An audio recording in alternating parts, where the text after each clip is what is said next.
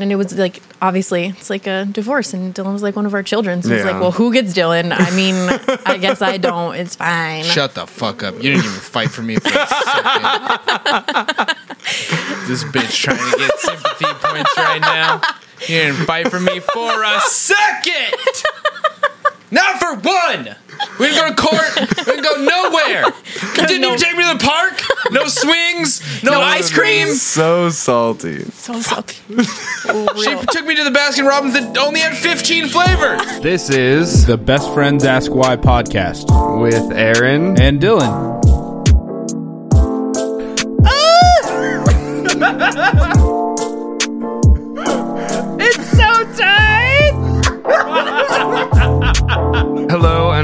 welcome to the Best Friends Ask Why podcast, episode 16.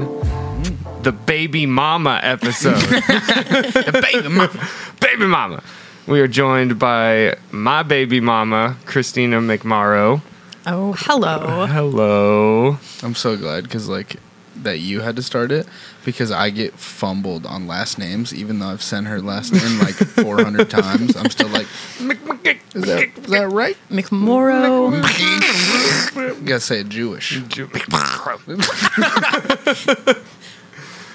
Oh, um, fuck. Yes, visiting from Arizona, which is depressing and shitty. So dry. So Phoenix dry. is shitty or this is shitty. Arizona. Arizona, I don't, I oh, don't okay. like Arizona. As a whole. I Yeah. don't like it. It's Sorry, I'm not just like being like, this is cute. I'm gonna be on the phone. I'm a big shot. I've got meetings. I was really Sorry, excited for this episode. I posted on Instagram about it, but now I'm like, oh, fuck it. It's just whatever, bro. shit. And we're back. Yes. But uh so you and Gideon are in town. Gideon being the child, The child. the child. Um I built this with my seed. so you guys had to have sex to make that. yeah. That's Yep. cool, right? At least once. Super dope. Just one time. Just one time. One and done, man. Get it done. Efficiency. Yes. God damn it. Um, but I'm excited about this episode because our split and where we're at now, I feel like not a whole lot of people make it here. For sure not. Like, there's no. You mean people don't get divorced and then do a podcast together? or even like say, "Oh, hey, what's up?" How are you? How's Yeah. life? Not be like, "I'm gonna fucking gouge your eyes out." Are you doing the? Are you doing the fucking grapefruit technique right now? no, that was. oh my god! Have you ever seen that video? Have not. There's like this big Oh, black lady. Jesus. She has a like she has a video on YouTube about how to suck dick better. oh, And the grapefruit technique is like you cut a hole in the center of the grapefruit and then you slide it over the dude's dick and then you like move it. Slurp the It's kind juices. of like a sub puss on Okay. the base of the Okay. cock, and then Okay. she like she does the jaguar technique, which is the on the top to get extra slurpy, you know, and then she just, just milks it out, you know. well, why were you watching videos about how to suck? I think it was Better. probably on a It was podcast. viral. Oh, okay, It- okay, It's a video. okay. And that you saw what I did to this microphone a minute ago. For I sure. gotta train, Mad dude. skills. Mad skills. I just want to be as good at all the things. I'm a serial hobbyist. when in doubt, blowjobs. when in doubt, you know, the zombie apocalypse happens. I've made it good so far in like two and a oh half years. And then an damn army ranger is like, dude, you're not getting out alive unless you suck this stick. I'm gonna jaguar that motherfucker. Me. I got this. I will save you. Oh fuck! Get behind me. Catch the this is off to a really great start.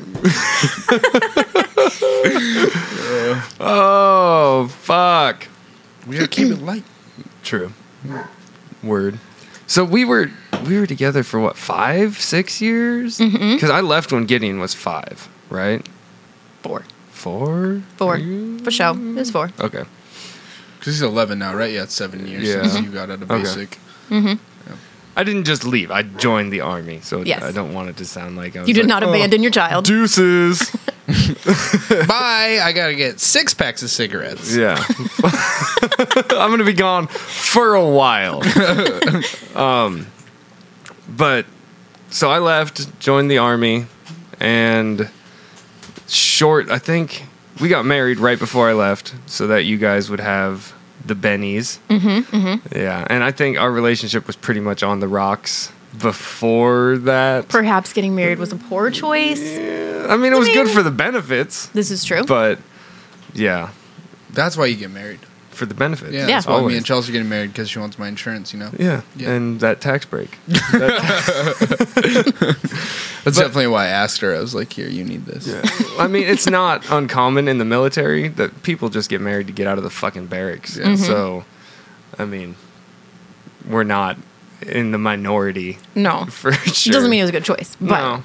I mean, But from like It is what it conversation me and Christina had had when I was in Phoenix when we were gonna come see you, it was like you guys were like in a really rocky spot oh, right Oh, yeah. before, like the rockiest it had been. yes. And mm-hmm. then for like a week, it had started getting better.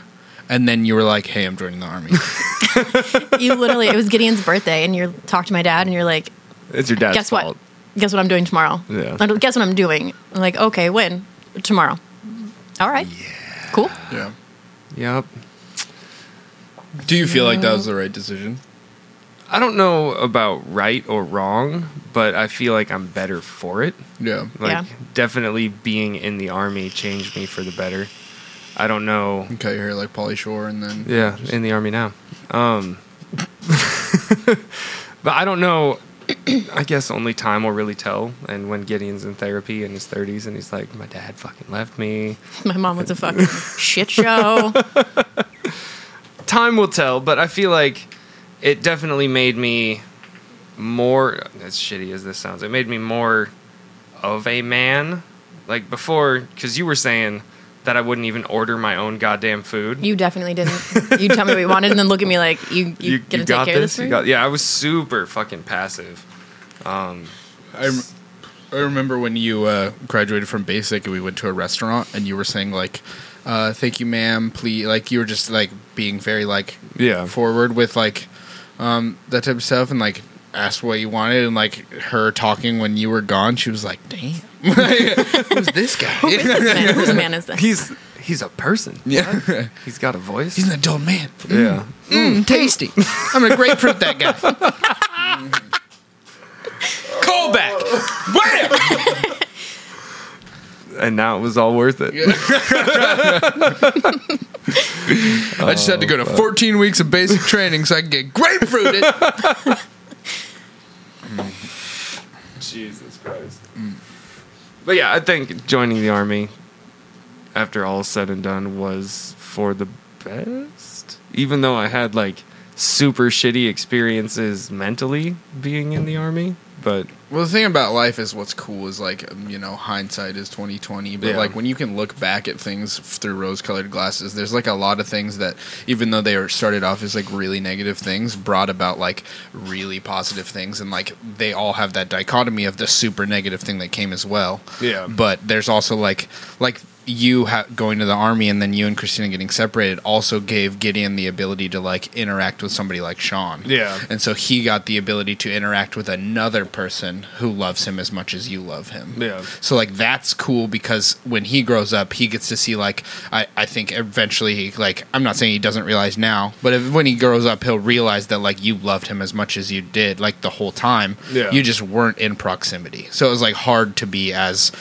um, you know. But then there was someone he got to learn love from another person at the same time and like then he realizes like that gives him a broader spectrum of realizing like in the same way that like my relationship with you guys Mm-hmm. gave me the ability to seek love outside of people who are immediately connected to me like Yeah. he got to find another link to his chain and that's like a cool thing i feel like mm-hmm. more abundant love. yeah mm-hmm. mm. He's got like multiple families that love him. Yeah. Like, he's set. He's, He's good. good. A little bit of therapy, he'll be fine.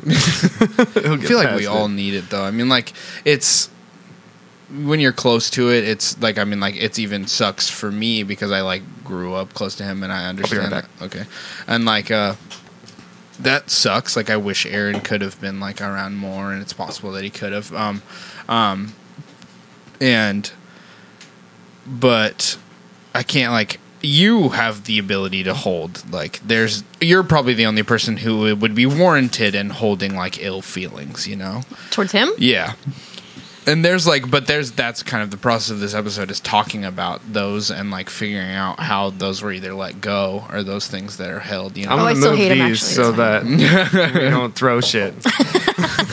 no no i mean there's not there isn't really any ill feelings. Like could you have been there more or been more involved sometimes? Probably but i uh, being someone who's gone through shit in my own life and like knowing that you have to work through that to be a better person for the people that you love and the people that you're you know responsible for like you needed to take time to figure out who you were and to work Yeah. through your shit so you can be better for him. And if i was constantly pushing you and telling you call more do this do Yeah. that you're being shitty like that's not going to help you it's not going to help you be your best self for gideon I definitely went through my deadbeat dad phase for a little bit.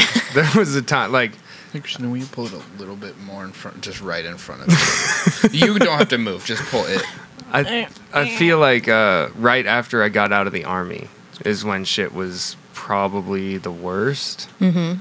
Because I remember there was one phone conversation where we were yelling at each other, and I was working on a roof in Seattle, and I was, that was like a oh fuck I need to do better moment. Is But that when I told you to shit or eat off the pot? pretty much mm. yeah like. He's getting old enough to where he's going to remember that you're being a dickhead. So, like, Get in or get the fuck out. yeah. Which I mean, I feel like everybody there needs to be a push at some point, but constantly Yeah. being on your case and like just letting it slip. Like Yeah. I knew that you needed to be a part of his life for him Mm-hmm. and for yourself, and so let you have your space, let you be a human being, figure out where you're going, what, What you're doing, doing who you are, but also don't forget that there's this human over here who kind of needs you. It's like a thing. Kind of likes you a little bit. Yeah. Wants some attention, maybe. Yeah. It was rough. I mean, because right after we had f- decided to get divorced, like, there was such a huge, like, mixed bag of feelings that I was dealing with. Like, one, being alone for the first time in what, like five, six years. As an adult, really. Yeah. And then being in a different state, being in the army, not getting to see my kid, like it was just a fucking shit show. and I feel like as a man, like you never know you you're not the mom, so like you're not Yeah. you're automatically assumed to like not have control over the situation. Yeah. So how am I getting like you know me as a person, but like. Am I going to be a dick? Am I going to say Mm-hmm. "fuck you"? He's mine. You can't see him. Am I going to be cool about it? Like you don't really know until you're in the situation. Yeah. So I'm sure that was probably stressful. Yeah, I mean, I knew that just from our conversation like when we had finally decided to split that you weren't going to like withhold the child. He's mine. Yeah. Yeah. So I knew that wasn't going to be an issue, but it was more so the army was going to withhold me from the child because I was in Kansas and you guys were in Arizona. So that was that was hard to deal with. Um, but through that whole thing, like that was, I've had multiple stages of growth. One was just basic training and going from like shy, meek little boy to actual man, and then. Oh Jesus Christ. That's a good one. It's from deep. Yeah, and then um, once we split, then there was like that downward spiral for a little bit. Lots of drinking because that's all there is to do in Kansas. Lots of feeling the feels, and then once I came out on the other side of that, it was. I was in a much better place, I guess. Like that was my introduction to forgiveness of both you, myself, just the situation, and I didn't realize it then, but it kind of formed my mindset on just relationships in general. Like we're all just fucking people trying to find the best way to be happy, and mm-hmm. like I, you can't hold someone trying to find happiness against them. Mm-hmm. Like you just need to be accepting that everyone has their own ways of trying to find it, and some people don't know how to do that without possibly hurting other people. That's not you, but that Whoa. that's more so my most recent ex. Like I don't know if she knew how to find her own happiness while still like handling someone else gently, I mm-hmm. guess is the best way to put it, but yeah, there was a whole bunch of growth that happened because of this and not only because of having a child. Like that that's that was the first stage of growth. Okay, we need That, back. we need backpedal. Yeah. That's some growth. The first time we talked about in the car, the first time you change a diaper, they shit up their back, into their hair, on their face. It's just And you- liquid green shit. War paint. Yeah. When you say fuck it, we have to take a shower because there's no way to get all of this off of you with wipes. Dylan, I don't know if you're having kids, but just you wait. it's so fun. I've been pretty involved with children. Oh, that's right. That kind of stuff. I'm like, I'm as a dad as you can be without having children already, and Mm. like I, I think I'll be pretty hyped on all things sucky and cool. Like, Yeah. I changed Gideon a shitload when we like when That's true. I, I have three siblings. That's true. And my parents are a, a unique bunch. Um, it's You're so diplomatic. uh, well, they're gonna like listen to this, and I don't want them to like. My parents are martyrs. My parents are the kind of people who have when they have feelings that they did something bad, they don't like be like, "Oh, I had that feeling. Let me process it," and be like, "Okay." They go like, "I'm shit." Yeah. And like a lot of people do that, and I don't want to like encourage them to do that because I don't think like it's just reality and things were a certain way. And luckily, I have the kind of glasses that I see those all as positive things Yeah. now that I'm past them. well, Um, and the I'm shit mentality doesn't do anything for anybody. yeah, so it's like for me to be like, I'm not gonna say they're shit because I don't think they're shit. I think that they're fucking kids who had four kids. Like Yeah. I'm older than my dad was when he had th- two children already. Yeah. Like, well, I mean, they don't had the f- they had you at 18, didn't Yeah, they? my dad was 20 some 20 i think and my Yeah. mom was 16 Oh so shit! yeah the What's the statute? No, I'm. Limitations on that shit. i think they're good i don't think she'll press charges Oh shit!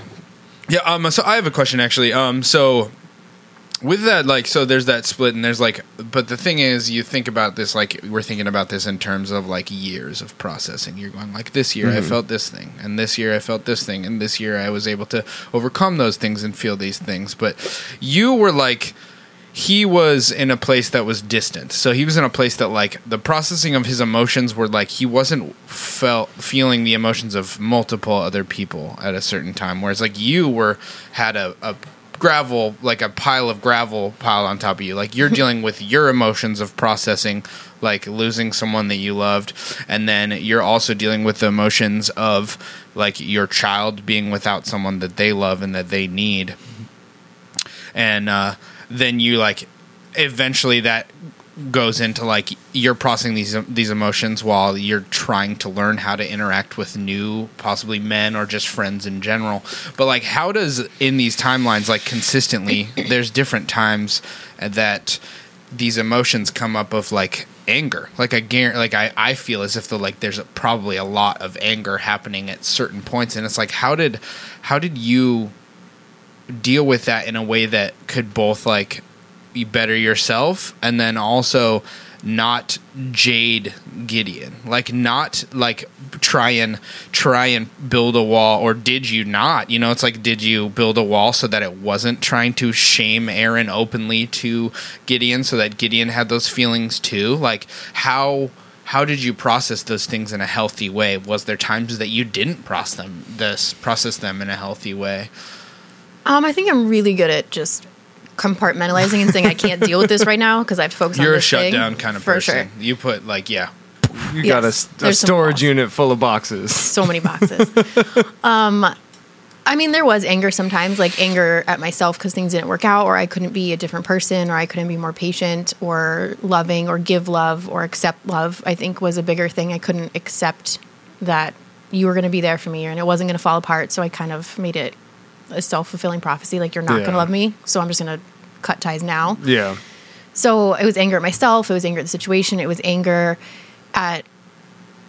Sometimes it felt like I was mad that you were leaving, Mm-hmm. even though I knew that you needed to do it for you because you didn't want to keep working the same shit jobs and Yeah. like you had to make a change. But it still was like, well, fuck, like can't you just work a shit job and we're still enough? Like you don't have to go be a hero to be fulfilled. Mm-hmm. But that's me projecting on you, so it's not fair. um, but as far as therapy. um, as far as Gideon though, it's really easy to not push that anger or show that anger to your kid because you no matter how mad I would get or how frustrated I would get or wish you were different or better or whatever, you're still a good person. Like I didn't get together with you because you were a shitty person and I didn't like you. Like so it's easy to not. Where did you learn that? We were talking about this yesterday. That uh, that like the person that you're with is not a shitty person. You didn't get with them to be like a shit like because they were shitty. Where was that like? Where was that taught to you? I mean, I think it was inadvertently taught to me. I think, you know, my mother going through multiple marriages and all her relationships that she went through every time they ended, it was this is a terrible person. I, you know, they're shit. You're not allowed to talk to them. Like her second husband, we left in like in a dither when he went to work because he's terrible and he's gonna get us. And Yeah. it was this horrible thing. And it's like, well, why would you even be with a person that was like that in the Yeah. first place?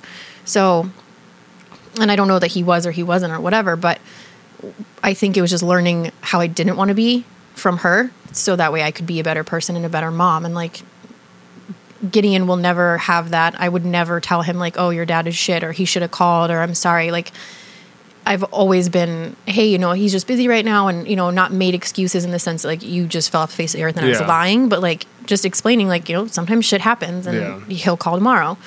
Um, and I, it's easy for me to not be angry at you for it for the times that you maybe didn't call or you were busy or going through shit because I would want also the same respect if it were flipped and you had him and I was going through things and like um so I don't know This I thing just- goes for like multiple hours, possibly. So everyone's gonna. n- there's not a single person who's gonna be like, "That time she cleared her throat." Ah, that bitch." what a bitch I'll just do this more. Yes. Um so no um I built a wall and in the sense that like those negative emotions that I might feel I need to process those later because right now I need to be a mom and I need to be there for him and I need to show him that stability that it doesn't matter what happens or who comes or who goes or whatever like I'm here Yeah. and then it, when I did process the anger, I did process the feelings. It was just a, I can't be angry at someone for being who they are, Yeah. because I wouldn't want that done to me. End rant. Word. I have another question, unless Yes. you have something to tag onto that. But I want to take a step back um, on the thought process, like when you're saying like you don't need to go be a hero to uh, Because to, I like, wanted to be a fulfillment. Fucking SF. Yeah, well, but I want to talk about that. Like, I think that's like a it's a strange thing because it does seem like I, I'm not trying to label every woman or like talk about biology, but like I feel like it seems in a broad spectrum. This is just a broad statement. It could be completely dumb and fuck me. Who cares? sexist. But uh, no, I just want to think about like the way that men process being less than and the way Mm-hmm. that women process being less than. Like it seems like when a guy has like a a um like that to you doesn't seem like the right way, you know? Like but to us like we have these delusions of grandeur that it's like you have to make an impact. It, it you don't like you're so used to like men being like guys in the army or being firefighters or being like these big dudes who are helping everyone but the people that actually matter to them. You know, that's mm-hmm. funny. It's like guys always seem to be attached to helping this broad spectrum instead of realizing that like the thing that is immediately close to you is the most important thing and by affecting that you can affect a greater thing. But women seem to cut right through the bullshit quicker and like you realize that like like oh i had like there's a bad relationship here or i had like a bad childhood and you realize like how do i fix that? And it's like through being a good parent. Mm-hmm. Like i've noticed like a lot of like especially with you it's like i mean like i'm not saying your whole identity is being a mom but it uh that you've you've understood that since the second you knew that you were gonna be a mom. Like I feel like you immediately rang true in the thought process of like my childhood was really bad. And like there's no fucking way my kid's dealing with that again. And then you fix that. Whereas like um, I'm not saying Aaron didn't think that way too, but there is a way that you're like, fuck, that thing's hard to deal with too. I gotta fix this thing and then I'll come back and fix that thing. You do side quests and then you get fucking stuck, you know, and then and then a, a whole multitude of other main quests come in and you're like, fuck, how do when do I get back to this thing that really matters? Yeah. Um, and that, that's just a funny thing to me. I mean, I, it's probably stupid for me to break it down into sexes, but I do notice that in a way that it's like um, people with shitty childhoods are like super focused. Like, if you have a incredibly shitty childhood, you could either be a straight up drug addict or you're going to be a really, I'm really good parent. focused on drugs. That could have been an option. Yeah, but- or you're going to be like a really good parent. I feel like mm-hmm. that's like the two choices. You're either going to be like a helicopter parent or you're going to be like, you know, So I'm a helicopter parent, Probably. Me. like 60 40. Yeah. I mean, you don't really have a choice though because Gideon's got dietary shit and was on the spectrum and Mm-hmm. just yeah. So That I'm not going to say that autism helped because that sounds fucking awful, but Autism's lit, guys. You guys should all try it. so dope. go get vaccinated. Yeah. Um, But that I mean, it helped in the sense that it was a distraction. Like I had to dedicate so much of my time to teaching him how to speak that Yeah. I didn't have time to do to be like I'm going to sit here and be sad. So it's like I'm having a rough day. Well, I'm just going to focus on him. Let's get our flashcards. Let's say cornucopia in the most adorable way possible and make up words. Um, so that kind of helped also with being distracted and being Yeah. busy is dealing with his allergies and his learning to speak and he had to go to school super early so just doing all of those things was kind of nice to be distracted and like And I can work on this. This is something Yeah. I can deal with instead of I'm my relationship fell apart. I know he's hurting, but I can't be there for him because I've got to try to be there for me and be there for Gideon Yeah. and be on the property and take care of grandma and Yeah, that's a fucking Um, that might have been a mistake. uh, well, You're a fixer, though. That's I what am you do. I am like that's very much fixer. That's um. I think a lot of people who deal with like heavy, the heavier trauma, the more They anal try and you fix. are. Like it's like um. I say that because I'm the same way. Uh, the way that like the darker that things are, the more that you feel like everyone's small things are those like spider webs that kind of attach to stuff and can take everything down and so you just start like finding the smallest chain and then you just start fixing that one and then you just walk up the ladder and then eventually it becomes this giant gravel pit that you're dealing with that has like two of the things are your own you know mm-hmm.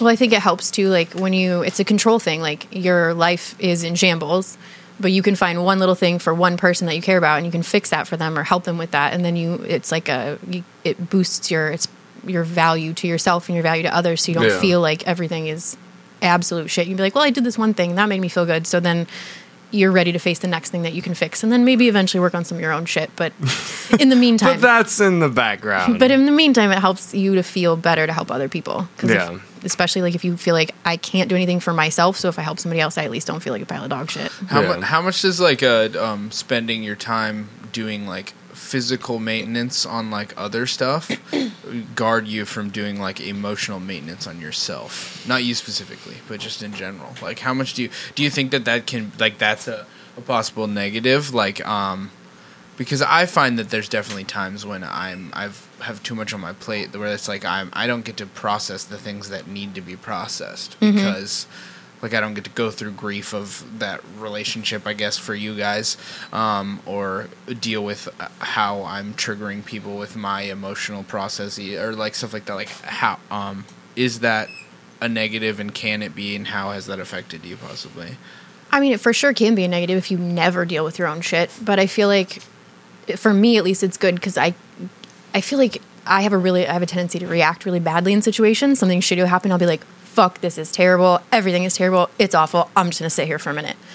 And having those distractions of like, well, I can't just sit here and wallow in my own self pity because I need to do X, Y, and Z. It at least gives you time to come back when you can think more clearly about the situation and really analyze, like, okay, is this absolute shit or is it just kind of shitty? is it just kind of shitty and I just need to process it and let it go? Um, so I do think it can be negative if you never actually get around to dealing with your own shit, but I I don't see how I could process all my own stuff if I mm-hmm. didn't have those distractions because Yeah. like I said if if I went had to deal with everything with my initial reaction, I'd probably be a lot less happy or balanced in the slightest way that I am. So it can be negative, but I for me at least it's good. yeah yeah. Pause for a second. I'm fucking loving this. this is so goddamn fun. Like, even though everything so far has been super So like dreary. dark and like deep, I, I'm hoping we can go worse. Like, honestly, like, I've like seven years of fucking withdrawal from this shit. I used to have Oh, conversations with you about the dark. You're one of the only people in my life who's connected on the same wavelength that I have, where it's like, let's go as fucking deep into this hole as we can go. and then people, all up in it. every other person will go like to a point, and they're like, Dylan, deal with your shit. But you're like, let's fucking Let's talk go. about Let's it go eat. forever. I'm all like in. that's oh, it's my favorite, dude. It's like it's the funnest way to process things because you're like dealing. You're in this like primal enjoyment, which is socializing with humans. I Yeah. feel like it's it's the most important thing that we do on this planet. I think, and uh, but it's so nice to be doing this again. Yeah, so. So Dylan's lit right now, Dude. Lit as fuck. I like keep people are probably watching on camera. You can't see because I'm turned this way, but I'm just like, just like, but really, I'm like, dude, this is tight, So lit, dude. I It's good. The deep dives are good because they, I feel like there's no fear. Like, obviously, you're Yeah. my baby daddy, and it's a, can get a little. It feels a little awkward sometimes. It did before, not so much Mm-hmm. now. But well, I can. I even just in you being here for a little bit, I can feel lots of insecurities off both of you guys. Like I can feel his like not wanting to be like triggering by saying something, or he's like nervous to like really speak his mind. I think like as time goes on in this podcast, he'll get more open after like 30 minutes. But even I'm like also trying to find a way to like ease into it. I don't want to be like, Yeah. bam, Um, for sure. fucking deep shit. But then also, like, she's like, I don't know if it's awkward that I'm staying at the same place as you guys, and she's like, I don't want to be in a position like getting rides from you, and I'm just like, for me, it's it's weird because for me, I didn't have to deal with all that that bullshit, that huge bullshit shit. of an 11 year old child, total bullshit. Fucking kids are bullshit. he's No. the worst. It's fine. Yeah. Um. But for me, it's like I'm so stoked to like. I guess it, it helps that I try to be like a forgiving person in a way that it's like I, not that I don't even get to the point where I hold grudges to people about things. I try to at least. And so like for me, like to have my best friend just be back. Like not to say like we're like back to being like oh my god let's text every day this is so sick, but like to be able to like talk to you again, just to be able to like to the idea of the hear you were listening to the podcast like a couple months ago, I was like wow that's really cool, and then to be like oh you're being here and then you request that I come to pick you guys up, I was like. Oh, I'm done. Like all of the bad feelings of everything are just completely gone. I'm like, really just, like, upset. Now that you brought that up, I'm really upset that I missed the nickname in the introduction. My nickname. Christina Buzz Lightyear McMahon. Oh yeah. There is an Easter egg in a past episode about uh, about this inside joke. Let's see if you catch it. Hit us in the comments if uh, you know what we're talking about. buzz, buzz. It's pink and lots of fun. oh god, I'm blushing. Hail. Pulsing. Back to our conversation. Um, God damn it. Yeah, so I mean, like you had a you had a multitude of questions of things that you kind of wanted to touch on, and we can get through those. I mean, like I'm sure those will bring us to other tangents and stuff like that. But there's a there's a lot of things that you kind of wanted to touch on. I don't know if you just got rid of all of it already, but. I feel like we kind of fucked up because I've been driving you around. All the talking. and so a lot of the shit that I was like, oh, hey, this is cool. We should talk about this. It's already been talked about. That's cool. You Which- Without you. There's a co-host. Which fucking blows.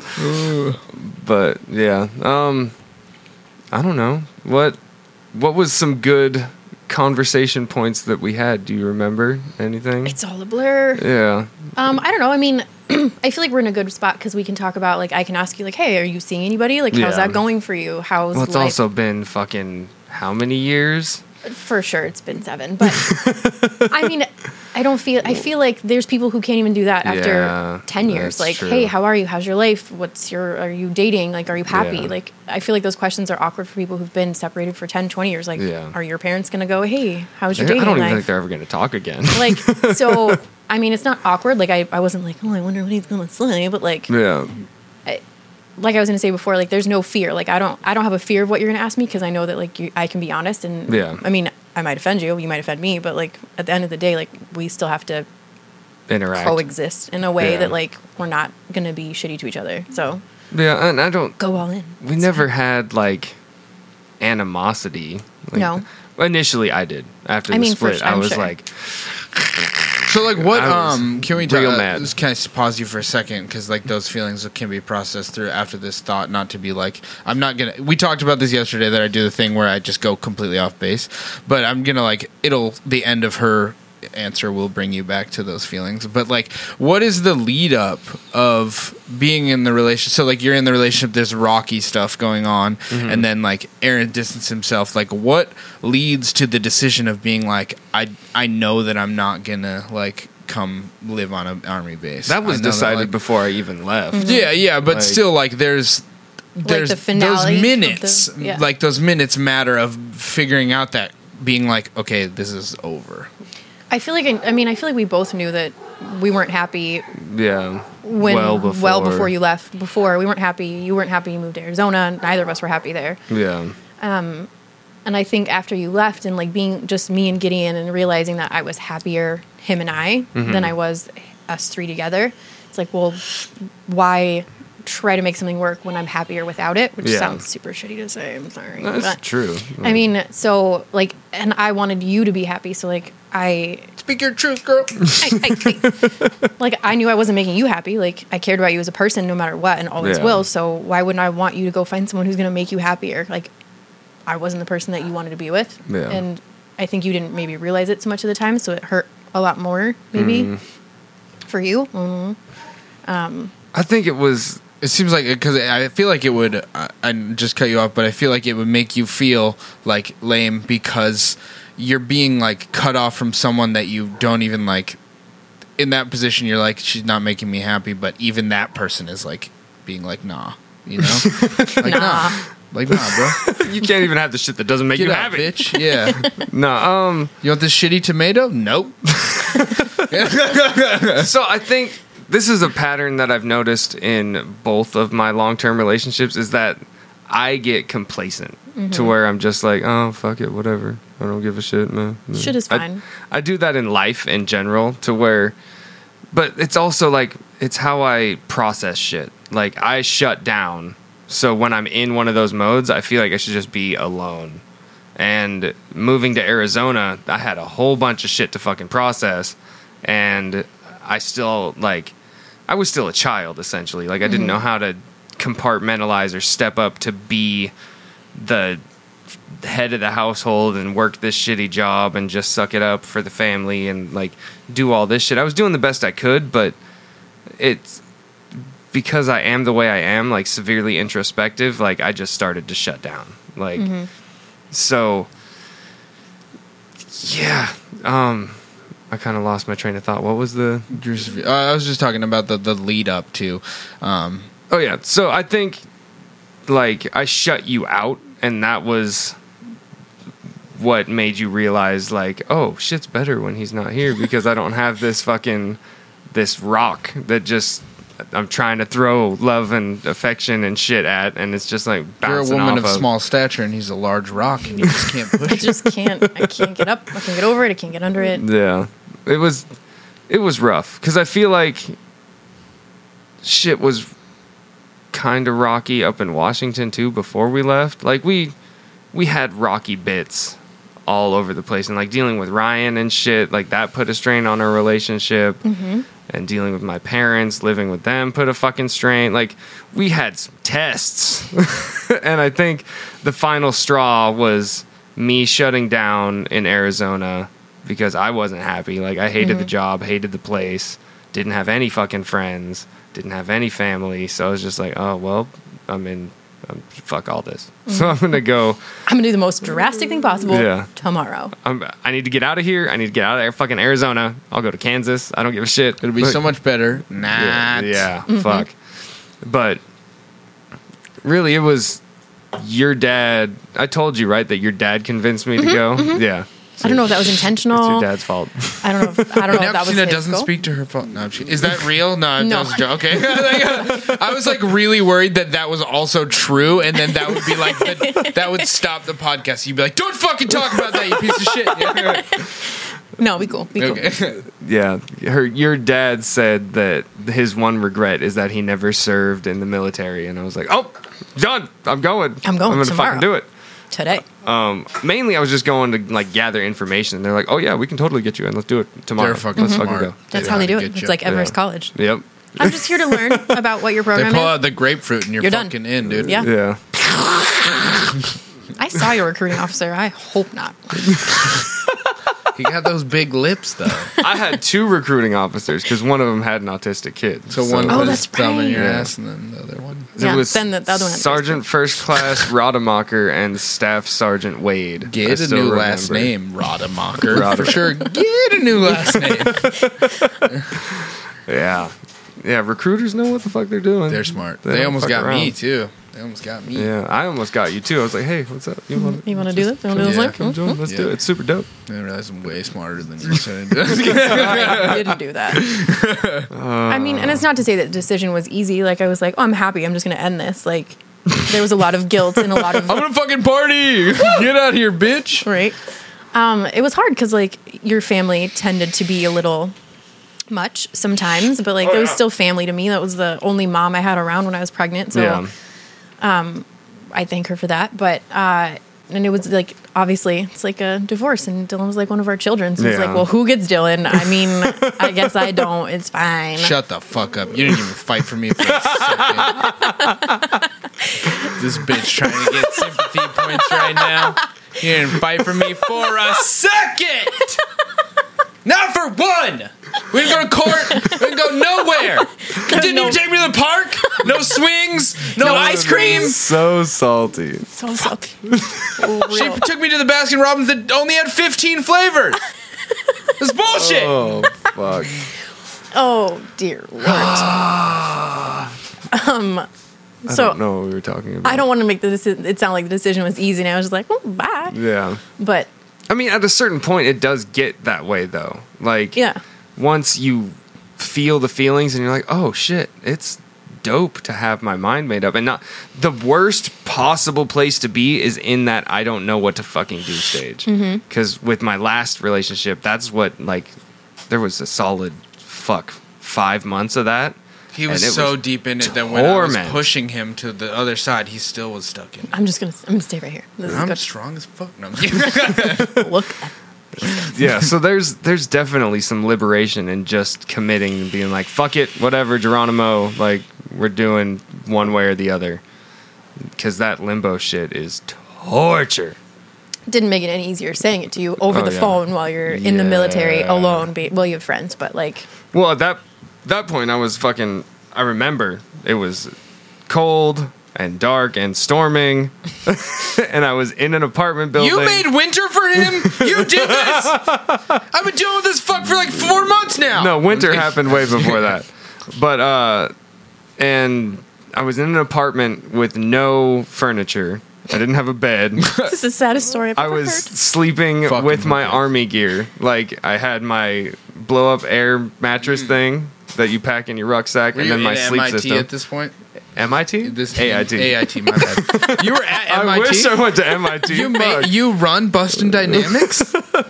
No, I was at Fort Riley. I was at my unit, living in a shitty fucking apartment. Um, and I was on the phone, and then the decision was made. Like, I don't want to do this anymore. And I was like, oh, like, I've I lost my shit because I had so many ups and downs just going through basic alone. Like, mm-hmm. basic was fucking rough. And then finally getting to my unit and being like, oh, I can't convince her to come to Kansas. Because that was like my whole thought process. Like, she said she's not. I'm gonna get it. She's not moving to whatever base I go to. That's what she says. But as soon as I get through, then I'll be like, oh, what? Is it just you, you guys are coming. You're coming to where I'm at. But once it all like became real, I was like, fuck. And then I was alone. Like that was weird as fuck for me. Cause not to like downplay your shit, because you were alone with a kid, so obviously. But I like I, my Harder. You had a grandma right support there. yeah, like yeah. Yeah. there was people. but I fuck like it was uh such a downward spiral for me because one Kansas fucking blows. The only thing to do recreationally out there is be a hillbilly who goes mudding, which Dude, have you ever been mudding? This one's fuck. it's a different kind of mudding when it's flat. um, or you join the army drinking team, which is what I did, and that didn't end up so great. Um, And But- now Aaron lactates. um, Jesus. Jesus Christ. True story. Ask him about it. I probably have like titty cancer or some shit. But no biggie. I hope the doctor legit says you have titty cancer. Stage five. Uh, stage five titty cancer. They only have four stages. I know it's really bad. Yeah, it's so bad. Oh fuck. But here, let me get some out of you. real quick. I My need some coffee cereal's creamer. dry. Need that creamer. Oh. God damn it. I keep forgetting where I am whenever you do this shit. It's okay. No comic relief. Gotta stop. Fuck. I'll just cry in the corner. Because I didn't fight for you. She did five. 15 flavors. They didn't even have bubble gum. Oh fuck! But through all of that, like I eventually became okay. The army was probably the best thing for me to be in with that whole situation going on because, like, I think it was two months after the decision was made, we went to NTC for thirty-five days. So I was in the field, constantly moving, go go go, like doing seventy-two hour long convoys and shit. So. I didn't have time to think about anything outside of that. So that was fantastic to just kind of get over things real put it quick. over there. Yeah, put it in a box. That's for future Aaron to deal with. Yeah, and I don't think I like fully got to be okay with shit until I went down to Arizona and stayed with you guys. I think that's when everything was like, oh, okay, everything's I'm good, shit's fine. Mm-hmm. But it, I don't remember what the timeline was from there to there. It was like a year, maybe, I think so. maybe two, some shit. But I hadn't seen Gideon in like a fucking year. Was I living with Sean then? Yeah, mm-hmm. yeah, and I drove down in my Lancer. Yes, I recall. Yeah, Was that weird staying in that house? Not really. Like, because I had done these mental gymnastics to where I was thankful for Sean. Mm-hmm. Like, thankful that someone was there to help and someone was willing How to. long did that take? How long did that like? it happened fairly quickly. Because, like, I was pissed at first because How dare you? we were all friends at a- a certain point. Like, I don't, I guess we weren't friend friends, but he was in the same friend circle, like with mm-hmm. Philip. Philip and Alex. Alex and them, Sage. and we all we all hung out. And I remember seeing him, and I was like, "Oh, you fucking snake, you piece of shit!" Like I'm, ooh, ooh, ooh, you Jodie Foster looking motherfucker. like, I was super pissed for a little bit. I think we used to, did we used to call him like a something like a like fat lesbian or something like that little while.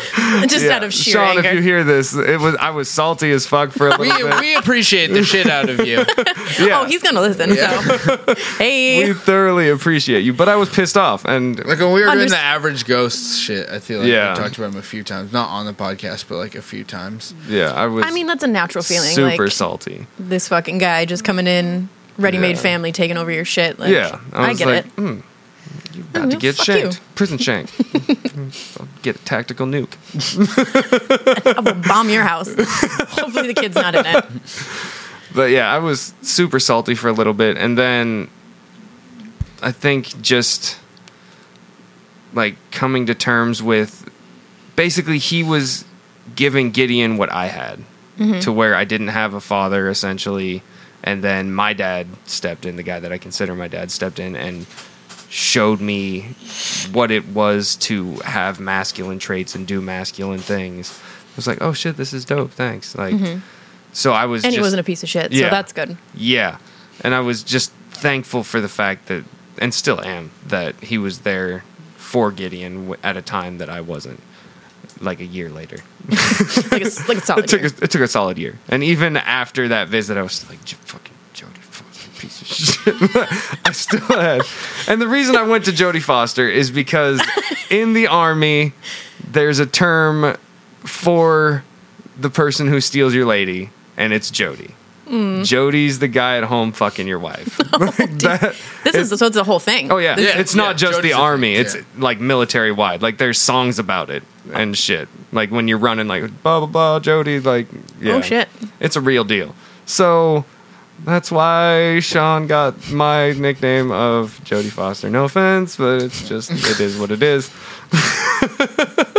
I'm sure if the situation were reversed and he was you and you were him, Yeah. he would. there'd be some There an- would- there's, there's- just animosity there's some feels. because it's like it's a shitty fucking situation Mm-hmm. um and it's just how you process shit is being mad for a little bit like that's one of the stages of grief Mm-hmm. is just anger um but yeah eventually i got over it and was thankful and still am and it taught me like I was saying earlier that that forgiveness shit and I eventually like just recently learned to forgive myself for all of it. Mm-hmm. Like that's the thing I've been working on the most lately is self-forgiveness. Cuz I find it really easy to forgive other people now. Mm-hmm. Unless I just don't like them, then I'm like Yeah, fuck. I'm not even going to waste the time to forgive you. I'm just going to forget about you. Maxi pads. Yeah. Forget you, Maxi Pad. Um, but I was able to uh, start to forgive myself, and it's been life changing Forgive yourself for. For leaving, for not being there, for being shitty, like after the army, as far as like the hit or miss communication and just the lack thereof completely for a little bit.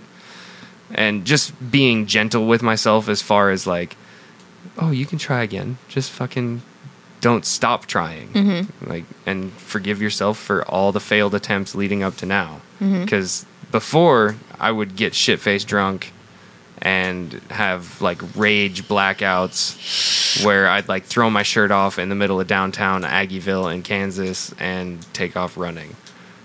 Like that was my go-to move in the army. Like my friends would be like, "Oh fuck." And I'd take off. There was one time we were in Junction City. I just don't think Aaron's got his calories for today. We'd take off our we were in Junction City and we were at this place called Coyotes, which is the shitty fucking little cowboy bar right outside of Fort Riley. And we'd been drinking a whole bunch. Let me let me backtrack to what the drinking routine was. So it was me and two buddies. I don't really want to put them on blast just in case they don't want people to know, but they'll know when I say this. We would drink two forties of King Cobra each, and then between the three of us, we would kill a bottle of Everclear, and then we would go to the bar and drink. So the blackout was like as soon as we got to the bar, I was like three, four shots from blacking out already. Um, but there was one time one of my buddies was on crutches, and I thought you were about to say crack. one of my buddies was on crack. no, one of my buddies was on crutches because he had broken his ankle the weekend before by stepping off a curb wrong or some dumb shit. It's a lame story. Yeah. It- Pussy. but he was on crutches and like a switch just gets flipped when I black out. Like I'll be like happy, like woo yeah, woohoo, and then all of a sudden it's rage, like out of nowhere. And they were trying to stop me, like, oh hey, chill out, calm down, everything's fine. And I fucking pushed the dude over who was on crutches. I was like, get the fuck out of my way. he broke his other ankle. no, he didn't. And I threw my shirt off and took off. And so I've got a couple of other buddies trying to chase me. I duck into this alley and climb up onto this roof and like hide there and wait for them to go away. And then I see them in cars like driving around trying to find me. So I duck behind schools and She shit got like and bushes. four stars GTA. Yeah, pretty right much. now. That's what it felt like. That's what it felt like. But in reality, they had just gone home. Yeah. And told the gate people at Fort Riley, like, hey, if you see this dude, call us. We'll come down and get him. But so I was hiding and ducking and all this shit, like trying not to be seen by anybody. And I make it so Fort Riley's got a moat, essentially. Like there's a river that runs around it, and there's a bridge that goes over. And I get to the edge of the river, and I take my shoes off and tie the laces together and put them around my neck and put my phone and my wallet and shit in the shoes and I'm getting ready to like ford the river. Like I'm I'm to go across the river You And- shall not stop me. and I'm to sneak onto the base, like jump over the fence, not go through the designated gate area. Which is a horrible fucking idea. That is the most walk of shame I've ever heard. but at the last second, like I'm up to my ankles in the river, and I'm like, I could get shot or arrested for trying to sneak onto a military installation, even though I had my ID. Like, Yeah. that's the wrong fucking answer. So then I go back and walk to the gate. They see me. I don't have any shirts on, or shirt on. Are your sh- shoes still around your neck at this yeah, my shoes are still around my neck. I didn't didn't fix that. Um, and so they call my friends and they come down, and it was just this like shameful ride back to the barracks. So that was my my drunk story. But after after that, there were more, lots and lots and lots more of rage episodes, and like I want to die and kill myself shit. Um, but that ended once I got into the forgiving myself. Like I on Halloween was it where I hit that blackout point and like stopped myself from yelling? Yeah, yeah, yeah. Yeah. Chelsea said something, and then uh, you didn't like it, and then you yelled, and then you stopped. Yeah, yeah. Yeah. So and that's because of And then you're like, I'm about to start crying. I'm gonna separate myself. And Yeah. You, yeah. And then I just came downstairs and cried a little bit. Yeah. And yelled a little bit. Yeah, you were into it though, like in the way that like you did process it well, because you like started yelling and then you stopped and you were like, "I'm sorry." And I was like, "I know you were just joking with me. Like I need to, yeah." Yeah. So And that's why Aaron doesn't want Chelsea on the podcast because he made 'Cause I'm gonna scream at her and cry. she bullied him and he cried, and then Oh, we can't, now we can't have her on the But yes, because of like the self forgiveness shit, I don't have those feelings anymore. And that it's this huge fucking weight that's been lifted.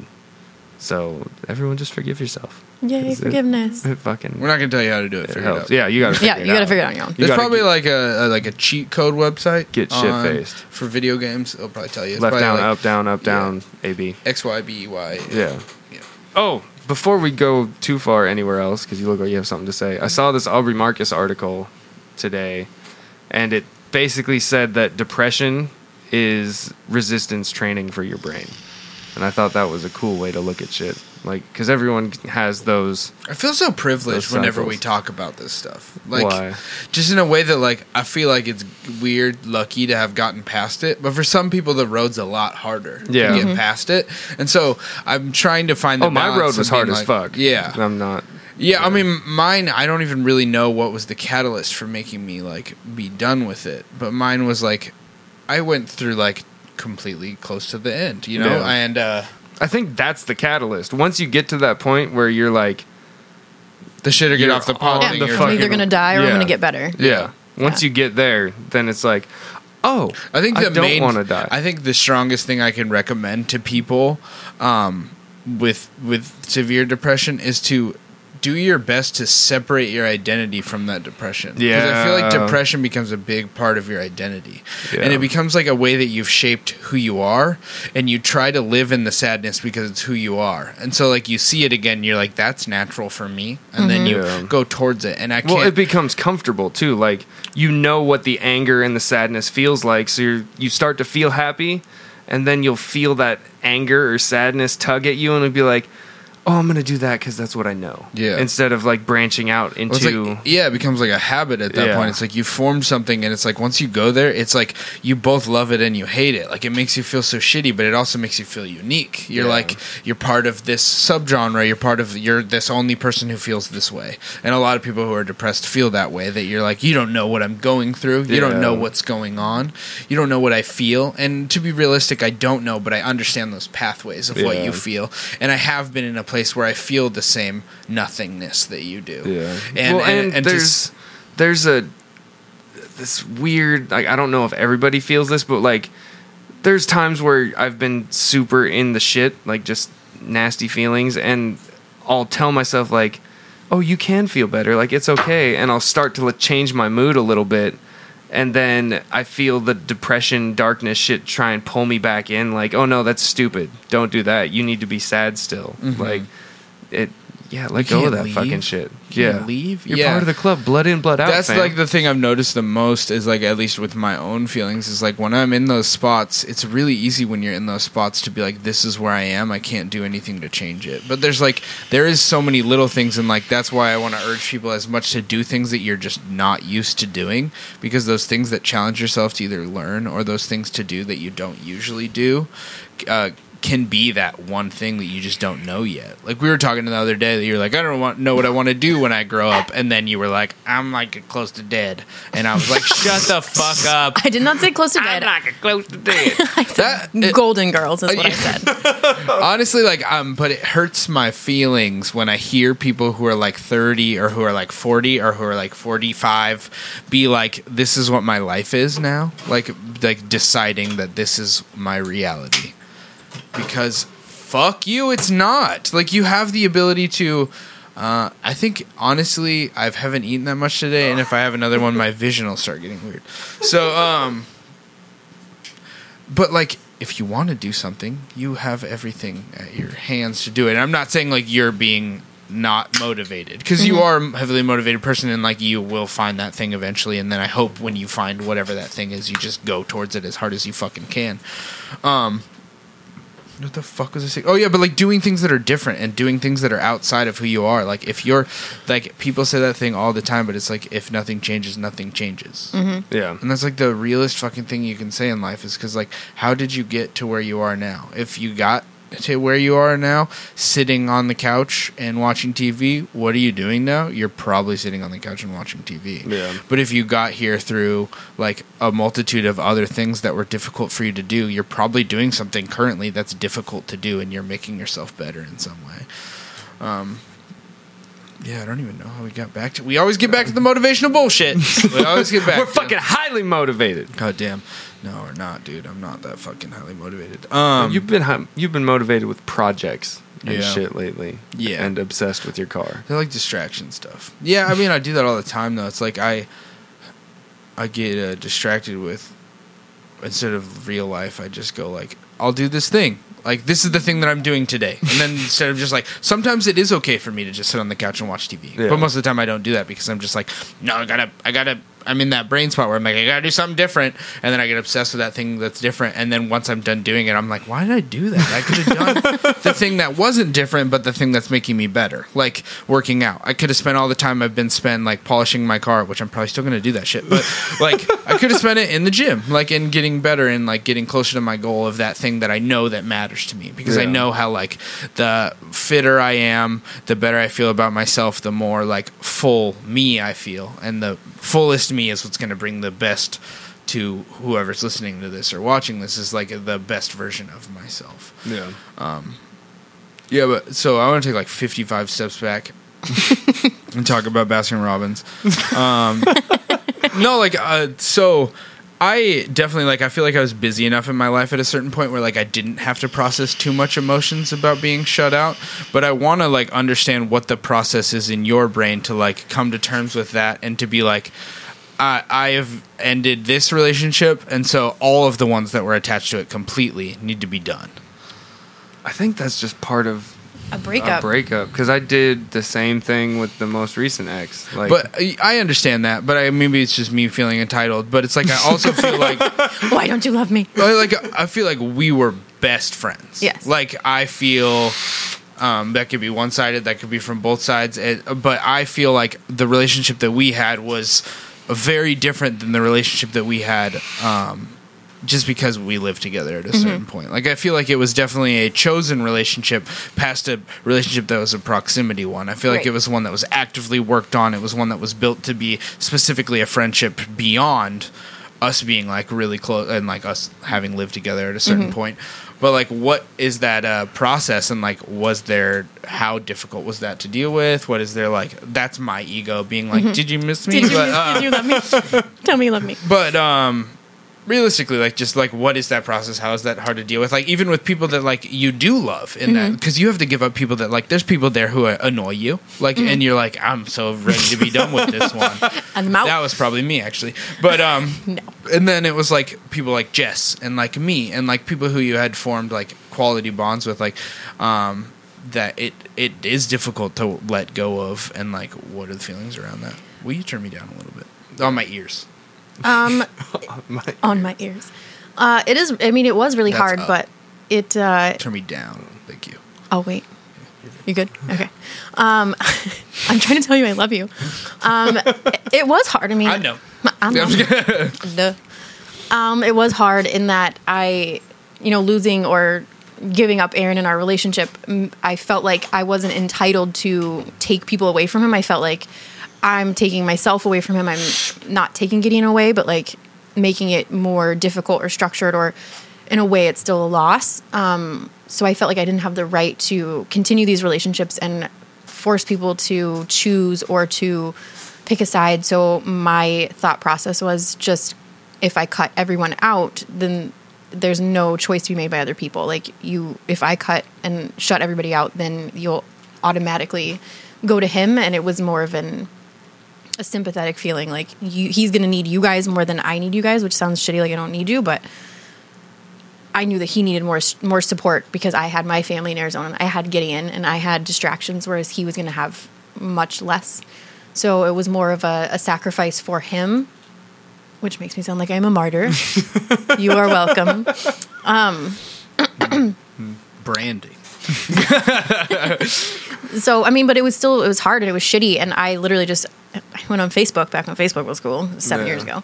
And I just, I literally just unfriended everybody. Like, Yeah. you don't need to know what I'm doing. You don't need to. And I, I mean, because I got calls from your mom all the time. like, If you think I didn't just type in your Instagram name all the fucking time, you're She doing high creeping, as shit. creeping. Um, I like your mom would call, what's going on? Yeah. Like your dad called like once or twice, like, hey, like how's it going? Like, what the fuck are you guys doing? This is ridiculous. And like the guilt trips and the hmm. you guys gonna work on things, like what happened, what's wrong? And like it's hard because there wasn't even anything really to say, like, well, this is the thing. Cause like It was just time. you didn't fucking beat me, you didn't fucking Yeah. you weren't an alcoholic, you didn't like cheat on me. Like there was no specific thing that's like unfixable really in other people's eyes. So I think I just said fuck it and closed the door to everybody and then kind of maybe assumed that like I'm gonna text Dylan one day and be like, hey, just so you know, I'm really sorry that I shut you out. Like I had to process my own shit and I knew he needed you more than I did. So I'm sorry, but that time just didn't ever really come because I feel like at a certain point it just gets awkward and like I'm Yeah. like well, too much time has passed. Um, and feel like you would and I I felt like there would probably be some kind of feelings or animosity or negativity like fuck you for shutting me out like we were friends and you just ghosted me Yeah.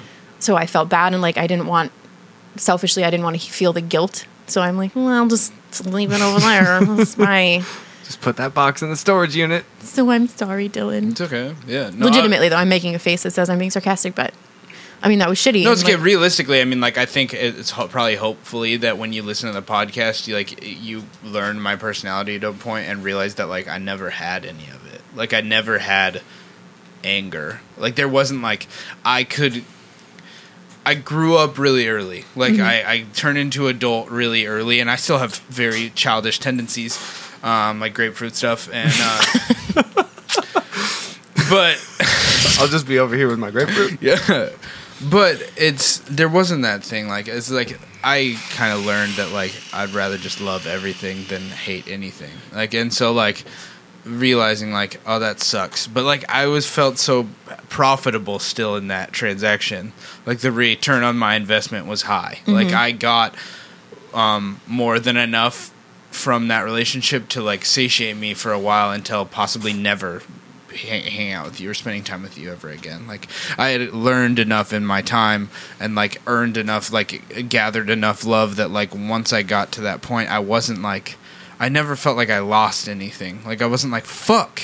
You know, like uh, definitely I could have gained more. Like if there like that relationship was still there, but I never felt like you took this away from me right because like I feel like I provided you a service in the time that we were friends. right So like I feel for like a long time I got to be like it took a long time for me to get to that point where it was like you were comfortable talking to me about your childhood and talking to me about like what was uh, going on in your brain and how you process feelings and like I felt privileged to get to that point and so like once I like was out of it I was like I'm still better than all these other fuckers.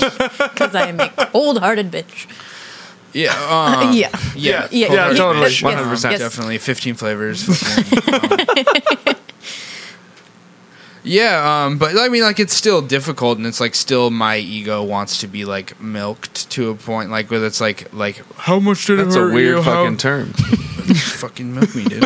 um, just do it. Just fucking milk me. Um, but like that's that we all have ego. Like there's there's that point in you that you're just like, how much did I matter? And it's like I'm not trying to prod for that, but it's just like I don't I want to understand because people have to do this in their life. People have to separate relationships and like realizing that you did process loss in the same way. Like it's similar to death, and it's like it's almost worse in a way that's like you 'Cause they're like, still there. they- yeah, Yeah. they're there and you can see them, but it's just like there's a wall and you just can't have that. And so um it was like I mean I definitely like, I creeped your Instagram heavy for like a long time, like forever, like still did up until recently.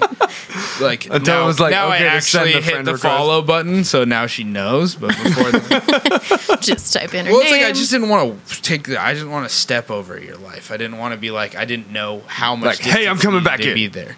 Yeah, and like now that she came up here, I was like, bitch, I'm here. Like, this is happening. yeah. Um. You But made because, like- happen. Yeah, dude, I'm fucking I'm the most retrieval dog on the planet. um, but it's just like it, it.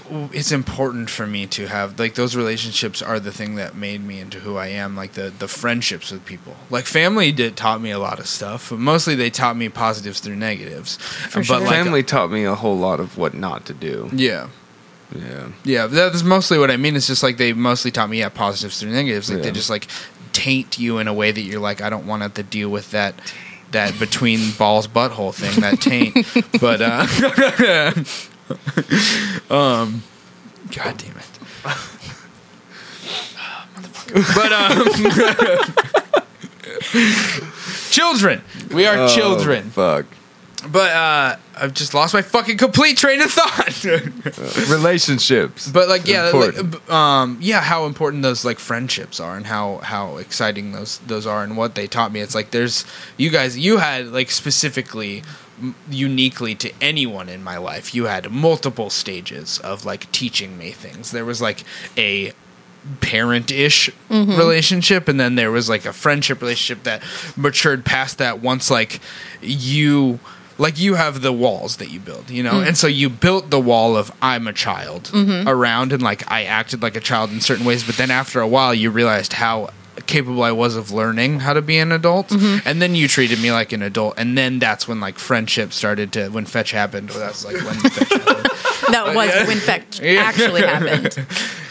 But uh, that was like an exciting thing. Like, what was like, what are those markers that like enabled that difference? Like, what was uh For the walls to for yeah to be like, crumble. okay, I guess I'll hang out with this motherfucker. Like, I think that's just time. Isn't for it? sure it's time it's Yeah. i'm big on my love language is acts of service but like i accept love in the form of just being there and being a presence and not Yeah. um Oh, so me joining the army was like a big old fuck you. giant fuck you and like the cons- like consistency like i need to be continually shown like i'm not going anywhere Yeah. that's that whole abandonment issue creeping oh, in dude, so I'm like a perfect friend for you. yes, yes.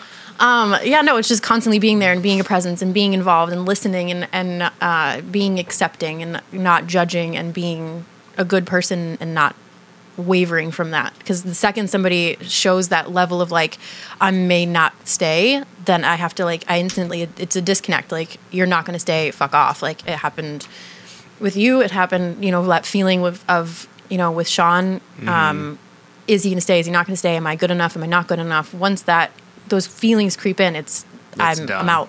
Like Yeah. I can't.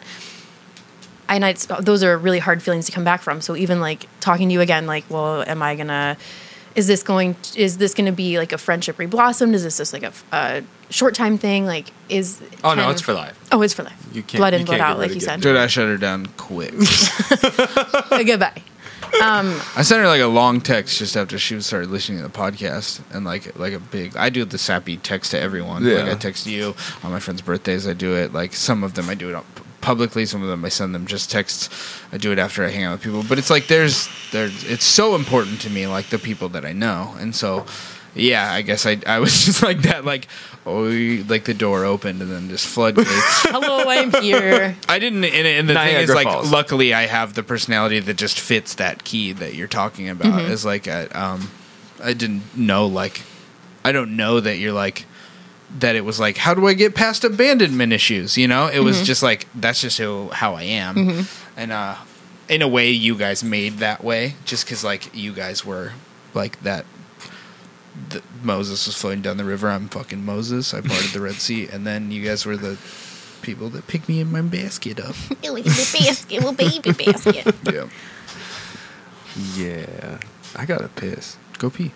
I feel bad leaving in like the lull of the conversation. No, and this just being like, Bye, Felicia. The lulls that happen when you go, yeah. yeah, Yeah, so- I gotta piss. That's what, I know I do that. A That's lot. how you lull is by telling people you have to go pee instead of just disappearing and we'll just keep talking. well, I felt like I had to say something because there was a good, giant dude. fucking pause, and I was like, okay, well, No, it's fine. I'm sure I'll come up with more bullshit I'm to sure talk you about. too. Yeah, just milk Grapefruit. my. I got a yeah, grapefruit and milking and fucking Baskin Robbins and all Mouth that sounds. stuff, man.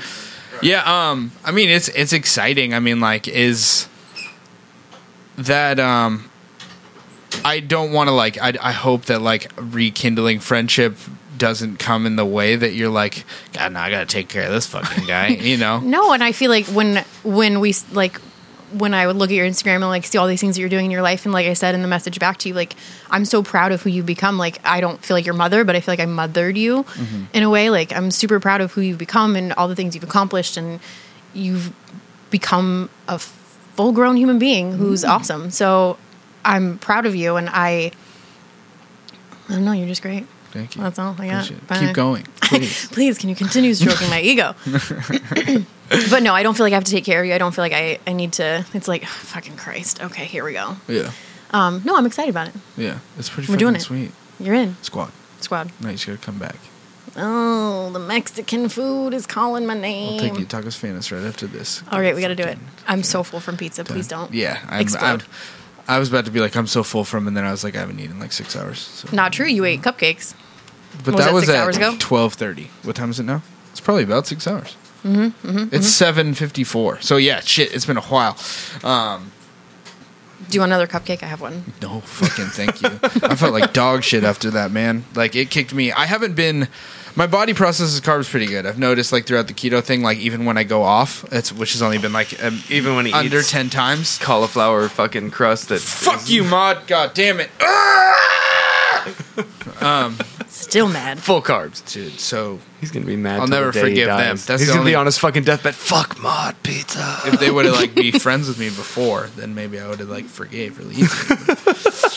Um, I have a question. yes. How different is it for you seeing Gideon when you do? It's time passes. Is mm-hmm. it kind of is it super fucking weird to like see his stages be so dramatic? Because for me, they're gradual and he mm-hmm. changes day to he changes every single day, but like they're not so drastic for me. So is it? Not really, because he's still a kid. I mm-hmm. think it'll be weird when he goes from being a kid to all of a sudden he's got a job and shit. Yeah. But hopefully, I can drag you guys' asses back up to Washington before that happens. He was No. just talking about that. I the Mexican food. I just I, I can't leave it. I, can't. oh, shut the fuck up. My friendship is so much better than fucking Mexican food. I don't. My friendship is way better in person than it is on the fucking phone, too. Jesus Christ. Um, but no, um, from the early, no, because I've kind of seen him enough sporadically in the stages to where it, he kind of. I don't know. He's maintained this steady cycle, and you've been really good about sharing milestones and mm-hmm. shit as they happen. So it's like, oh, I'll just pick up where we left off. Like, it's not super hard and then eventually i got better about like actually making contact with him mm-hmm. very mm-hmm. often um even though lately he's been kind of shitty but I mean, we don't have a PlayStation, so yeah it's and he loathes talking on the phone. yeah not a good phone talker. just got to get a switch we got to get a switch um In. it's a podcast Or switch just buy it's a him a business expense Super Smash Bros. yeah i want to switch anyway because i want to play zelda but that's neither here nor there Yeah. I'm gonna steal Gideon's when he goes to sleep. no, it hasn't been weird. Um, like I said, I think it will be in these later stages. Like um, once his voice starts to drop and shit Oh, no. like that. Like that's gonna be the weird shit. But I feel like Hey, that'd be weird. Hello, Aaron. well, hello, Aaron. I feel like that'd be weird even if I was Do there. you have any every kind day. bars? I mean, that'll be weird for me. The first time his voice Yeah. cracks, It's g- I'm just gonna like cry myself to sleep. that's just gonna be weird anyway. But no, it's then your just MILF energy goes up higher. Because then he's like more adult, and you're just like, superpowers gained! God damn it! Um, I really hope I get large and fat. So I, he doesn't. I don't ever want him to be the kid with the hot mom. Well, you Not that better I- stop running and go back to the Tina too. Tina too. you didn't hear that joke. Uh, I got on a real big donut bender after I, after Jack Jack died, and uh, I Oh ate- yeah, that's a real fucking way to process emotions. Yeah. he eating, and I had not one but two big ass thick three C's. as Three you C's. She thick. maple bars every single day. So much so Two that my coworkers nicknamed me the Tina Two. Damn, son. She had a food nickname. That's a t-shirt. the And- Tina too. We going Tina 2 on a t-shirt. It was even worse when my coworker we had a pumpkin decorating contest, like a fake pumpkin, and she comes in and it's behind her back and she goes, "My pumpkin is decorated in honor of Tina 2." And she pulls out a pumpkin that is painted like a motherfucking donut. Jesus Oh, Christ. Wow. So that was your That wake was up a call. that was a turning point. So did you get a maple bar tattoo to like I think you should. that part in your think you life? should just like right behind my ear. We can all do a squad tattoo. I'll get a fucking maple bar tattooed on me. I don't give a Maple fuck. bar. Um, it was a it was a time in my life. and here we are. and then there was Weight Watchers, and then there was Did running. that work? for sure. Yeah. You just can't like Look it- at her, motherfucker. She's in shape. Well, I mean, like, was it Weight Watchers that did it, or was it you just saying I'm not fucking around anymore? And Well, I'm I mean, it was definitely the, the stopping of the, cocaine. donuts, Yeah. and the math action. Meth. Um, no more donuts. See, you're just beca- no. I was about to make a really bad joke. I'm done. No, stop. no, stop do me it. now. Go, Stop. go, No. go, go. Nope. I Fine. love my mother. So, anyways, um, no more donuts. I cut soda out, and then the Weight Watchers helps a ton. Oh, okay. Because you can save all your points for like, a, you would save it all for a donut, but that's your whole week's worth of points in Yeah. one donut, which is delicious. But Not worth it. big fan of the picky plate, small foods. Hmm. Also, stress from my job means I'm not eating, so that also helps. Oh, okay, yeah. Mm-hmm. And then running on top of that, you're just burning through shit that you didn't eat. Mm-hmm. All super healthy. yeah, where did that where did that become like a thing? Because like you and physical activity were not friends. Yeah, No, that's really fucking weird. Um, no, it was just uh, I need to exercise some demons, and running helps with that a lot. Yeah. Whenever I'm mad, or like I'll come home from work and I've been in a car for three hours a day, and then I work at my job that is incredibly stressful. And then it's like, oh shit, I still have to make Gideon's lunch for tomorrow and figure out dinner and figure out my life and do laundry and work from home and wake up in four hours. I think I'll just run until I'm not angry anymore. Yeah. Mm. That's a fucking smart ass way to process your emotions though. Because then you're too tired to be mad. You just come home and you're like, all right, let's get shit done. not and you got that it's- sweet endorphin high. You're like, mm-hmm. It's not as good a way as two maple bars, but it's pretty good. I miss the maple bars. They were delicious. yeah, they were, shit. and they were even like shitty gas station donuts. Oh. Damn, like 7-Eleven. Circle K. Oh, oh yeah, you guys got those. yeah, they got the big Circle K chain down there. I want to um I want to take some more steps back um back to the donuts and um Baskin Robbins and all the junk food. But no, um I want to talk about me and how much you love me again. no, no, no. I want to talk about like how you got to the point where you could do that. Like, uh, I mean, like, of course, yeah, it is about me slightly, but I think you know, in a, in a in a way that it's it's about the way that you have uh, relationships with people in general. And so it's like, how do you get from the point that like dark childhood turns into give love? Like, how do you figure that out? Because I don't really know exactly where. I think I learned it from you. Like, mm-hmm. I learned it from you guys. Like, me and Aaron were best friends, but you were like a phantom giving me love. Like, mm-hmm. that was weird as fuck to me. I was just like, because it was a non. yeah, it, an it, didn't, it didn't make any sense. You weren't forced in any way, like mm-hmm. other than the way that he was like, "Hey, can we have?" I even think like when the moving in with you guys was probably your choice mm-hmm. because like I was spending time with you guys, and me and Aaron were hanging You out were a lot. babysitting and then you were point, like, right? well, that was a long time before. No, that Oh, was way okay. before. And then like after that, we started hanging out more, and I would come over on weekends, and then that's when I like, oh, I think I kind of like pulled myself in. I invited myself in a way that I. I'm just gonna be here until get you the tell me. I out of the house. showed up enough that you were sad when I wasn't there on the weekends. Right. And so you were like, why haven't I seen you in a few weeks? And I was like, They like me. got him. Yeah. Grappling hooks do work. Um, how do I how did I process a shit childhood into loving people? I feel like um, having the person that you're you know is like you're so your mom is supposed to love you no matter what, always unconditionally be there for you, love you, take care of you. and give you plenty of topics to talk about in therapy.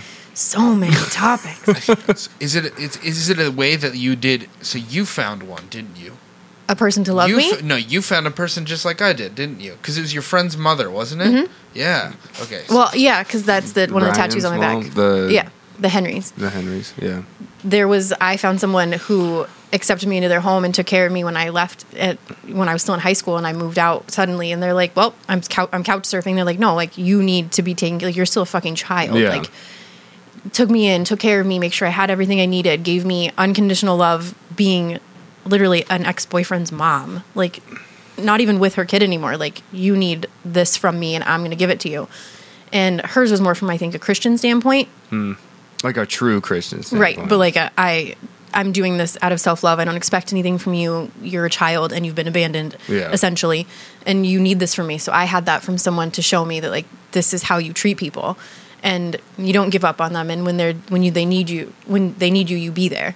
So i had that from them and then it just kind of carries over into how do i i never want to make someone or let someone or have someone be around me feel like they don't matter and that i don't see them and hear them and love them. So it it heals me in that I'm still I know that I'm still capable of giving that love even though I didn't receive it. Selfish it. selflessness. Hashtag. Um, we need to finish that T-shirt. So yeah, like that person, that family showed me that and then I was able to carry that over into even I mean even all the f- high school friends I had that like helped me like pack my shit and move out like those people didn't need to do that. Like so mm-hmm. I've always had people in my life that showed me that love that I wasn't getting from home. And it just kind of carried over into how can I make how can I do that for other people? How can I show people the love that I didn't get? And that transferred into you and all of the broken little people that have come into my life since then. Yeah. Yeah. We did gather quite a few broken little people Mother there of for God. Thanks, Ecstasy. Hey. Who's your, I'm the most successful project, though, right? Yeah. for sure. I think for sure. Yeah. for sure. Woo! We did it, guys. We made now it. we got a podcast. No, so I oh, think it's. God I think damn it. honestly, I think people who have a hard childhood have it. I mean, obviously not everybody. up. They have a leg up on giving, not so much accepting love because I still have a horrific time with that, Yeah. but the giving of the love, that seeking to give people what you didn't have. Like I think Yeah. that when you have a shitty childhood or you have abandonment issues, like you want to give that love so much more. So that somebody doesn't feel the way that you Right. felt. which I Yeah. think is part of what makes me. I mean, on a scale of one to ten, I'm saying about a seven on the mom scale. Um, giving him that love and like making sure that he knows that like he could fucking murder a dude, Yeah. and I'm gonna You're gonna bury the I'm gonna beat the shit out of him, but I'm gonna be there, and Yeah. it doesn't matter what happens in his life. Like I hope that he never has to question like, well, is my mom still gonna be around, or is my mom gonna love me, or that's really all that matters. If I can succeed in that, I'm good. So how how does someone who lives a one way street, cha- like figure out how to use the other lane? Like how do you like how does someone who gives a shitload of love figure out how to accept it? Therapy. Therapy. yep. Talking. I mean, and therapy, even in the form of things that aren't necessarily considered by some to be therapeutic, which is ecstasy and like doing drugs and, And the mushrooms and, and the mushrooms and Well, hopefully MDMA will be an approved therapy here soon. Let's Because get it we going. we saw that shit fucking firsthand with our own little therapy sessions. Like that's that's how we started. I don't know if you know this, but that's how we started dating was through doing a whole bunch of ecstasy and like airing out all the dirty laundry like right away Yeah. and just accepting it right there. So like we knew the darkest, deepest corners before we even got together, mm-hmm. and it was just through MDMA because it makes you feel safe Yeah. to talk about anything. Yeah. But I don't was- think that you ever really get over abandonment issues. I Oh, think no. you have to. It's a constant. Using the other lane is a constant struggle. It's constant a battle of. It Am took I me giving multiple enough? years to get in. Yeah. Like, am I giving me- enough? Am I showing enough? Am I Yeah. worthy? Am I? I think it has a lot to do with self worth, and that's a constant struggle. Yeah, I still don't like. I don't think I'm capable of using either lane. Sometimes, like I just shut down a lot. Like that's what I do. I just shut the fuck down. Like I won't do anything. I will sit here until someone puts me in a lane. Pretty much, and even then, I'll be like, "No, bro, I don't want to go on that lane." I'm I don't like that lane. Fuck you. He Um, fights me a lot. but like I have, tr- like I'll know that it's the right thing to do to be like, hey, you're cool. Like I like you. Whatever. You're a good person. Like I have problems giving love, and then I have even bigger problems accepting it because I've I was got, like, weirded the so- fuck out one day. You came upstairs, and this is on the same topic. Yeah. You came upstairs and you walked into the like the kitchen, and you gave me a hug without me instigating. I was like, okay. Oh yeah, I was having a really good day. Whose van is this? yeah. Um, but it's I don't know. I think I just get locked inside myself too often. I Like it happen. Yeah. I and to where the roads don't even exist. Like it's not a matter of wanting to, it's just that they're not there, Yeah. which is shitty, but that's just who I am. I'm like, Who you I'm are right the- now. Right I'm now, the best yeah. at it with people who are other than the people who's most important. Like I feel like it's harder sometimes with like my relationship with Chelsea to be as open than it is with other people. Like because there's more expectation there. There's mm-hmm. Yeah. like there's more that I need to do, and so it's harder sometimes. Yeah. But it's like with you guys, it's always been really easy. Like, um, it doesn't like Well, we also like accepted you at a super low point. Yeah. So that's like Yeah. I feel like being accepted by somebody at a low point kind of solidifies that relationship at that stage in life to where you already know that you're accepted at that low point so nothing can really get any worse. So Yeah. you just let it all out. Yeah, yeah. For, in the in a way that I'm like I'm growing in a way to be like to show you guys like I can do better. Like I mean like you like that guy, but this guy's gonna be way. this sicker. guy is It is in a way. It's like it is like I mean like I'm not to say that all the things I've been doing were in hopes that I'd be friends with you once again, but it's like it is like in a way with all friendships. It's like Yeah. I want people to be like I got to know that guy at Yeah. some point. Like mm-hmm. I do like I talked about this on the podcast. Like I care how many people are sad at my funeral. Like I don't want them to be sad, but I care about how many people get the invitation and actually go. Like I like I Do I, you send out invites for funerals? I probably am I think you do. Do I think it's just RSVP? like a notice, like, Oh. hey, this person died. Facebook invite, dude. Okay. party. but I, I th- that matters to me. Like Yeah. uh, that's my ego, of course. But um, it, it does because I, want to be impactful to people. I want to like, Im- I want to bring like betterment to people. I don't want to be a slouch. I don't want to be a leech in people's life. I only I want to be like that sugar pot that like the hummingbirds go to. Like, because everyone's beautiful to me. I want them to be able to come to me for Trying fuel. to honey dick the world. Yeah, dude, for real. yeah. Um. So I mean, like, I I do notice that with you is like you uh you have you do the identity thing that depressive people do, but in a different way with other things, like where you go like I'm not funny and I don't do this thing and I don't. You well, do it's you not. do that in when some I say ways, that I'm not funny, I'm, it's more in comparison to your method of funny. Yeah, for like I know that I have the ability to be funny, but it's not something that I strive to do, and that's what I mean when For I say that I'm not yeah, funny. yeah. Like, I don't know. I just like being alone sometimes. No, for sure. It and I think it like That's I- a I- it's weird- it's been a nice thing. It's it's it took some time for me to learn to give you more space Yeah. too, but there has been a lot more, and I feel like there's more. I let you instigate uh, interaction more Mm-hmm. as time goes on too. It's like I, there's a lot more of the I can hear the stairs coming upstairs, and you like peeking your head over and being like, hey, what's up? "Hey guy, I want to be friends now." Like I noticed that more. Yeah. Well, I'm also Well, I'm a lot happier lately too. Yeah. Just because one, it's getting warmer, so fuck yeah, vitamin D, and two, the snowboarding shit helped out a fuck ton, and yeah, I'm finally like in a spot to where I don't feel like that hopelessness that was hanging around for a while. Because I, uh, I mean, fuck, for the first couple of months that I was here, it was still fresh after the divorce. Yeah. And like, yeah, real dark shit. What kind of um what kind of feelings were you processing in the lead up to like spending time with us, like this last couple days ago? Well, I Just surely didn't ago. anticipate sleeping on your couch. I offered So- you the garage bed. couch is very comfortable. Yeah. a lot of dog hair. Um, so I didn't anticipate it being this involved, but Mm. definitely like not. I mean, I talked to you semi Yeah. like every couple weeks. Um, obviously, only in the last like couple weeks via Instagram or whatever. But so there was some nervousness and like, how have I changed? How have they changed? Is this awkward? Is it not awkward? I don't feel very awkward, but maybe they feel awkward. I don't know Yeah. Um, so just like a little bit of nervousness but ultimately like like seeing you guys in the airport and being like, "Whoa, Dylan, you don't even look like the same fucking human being anymore."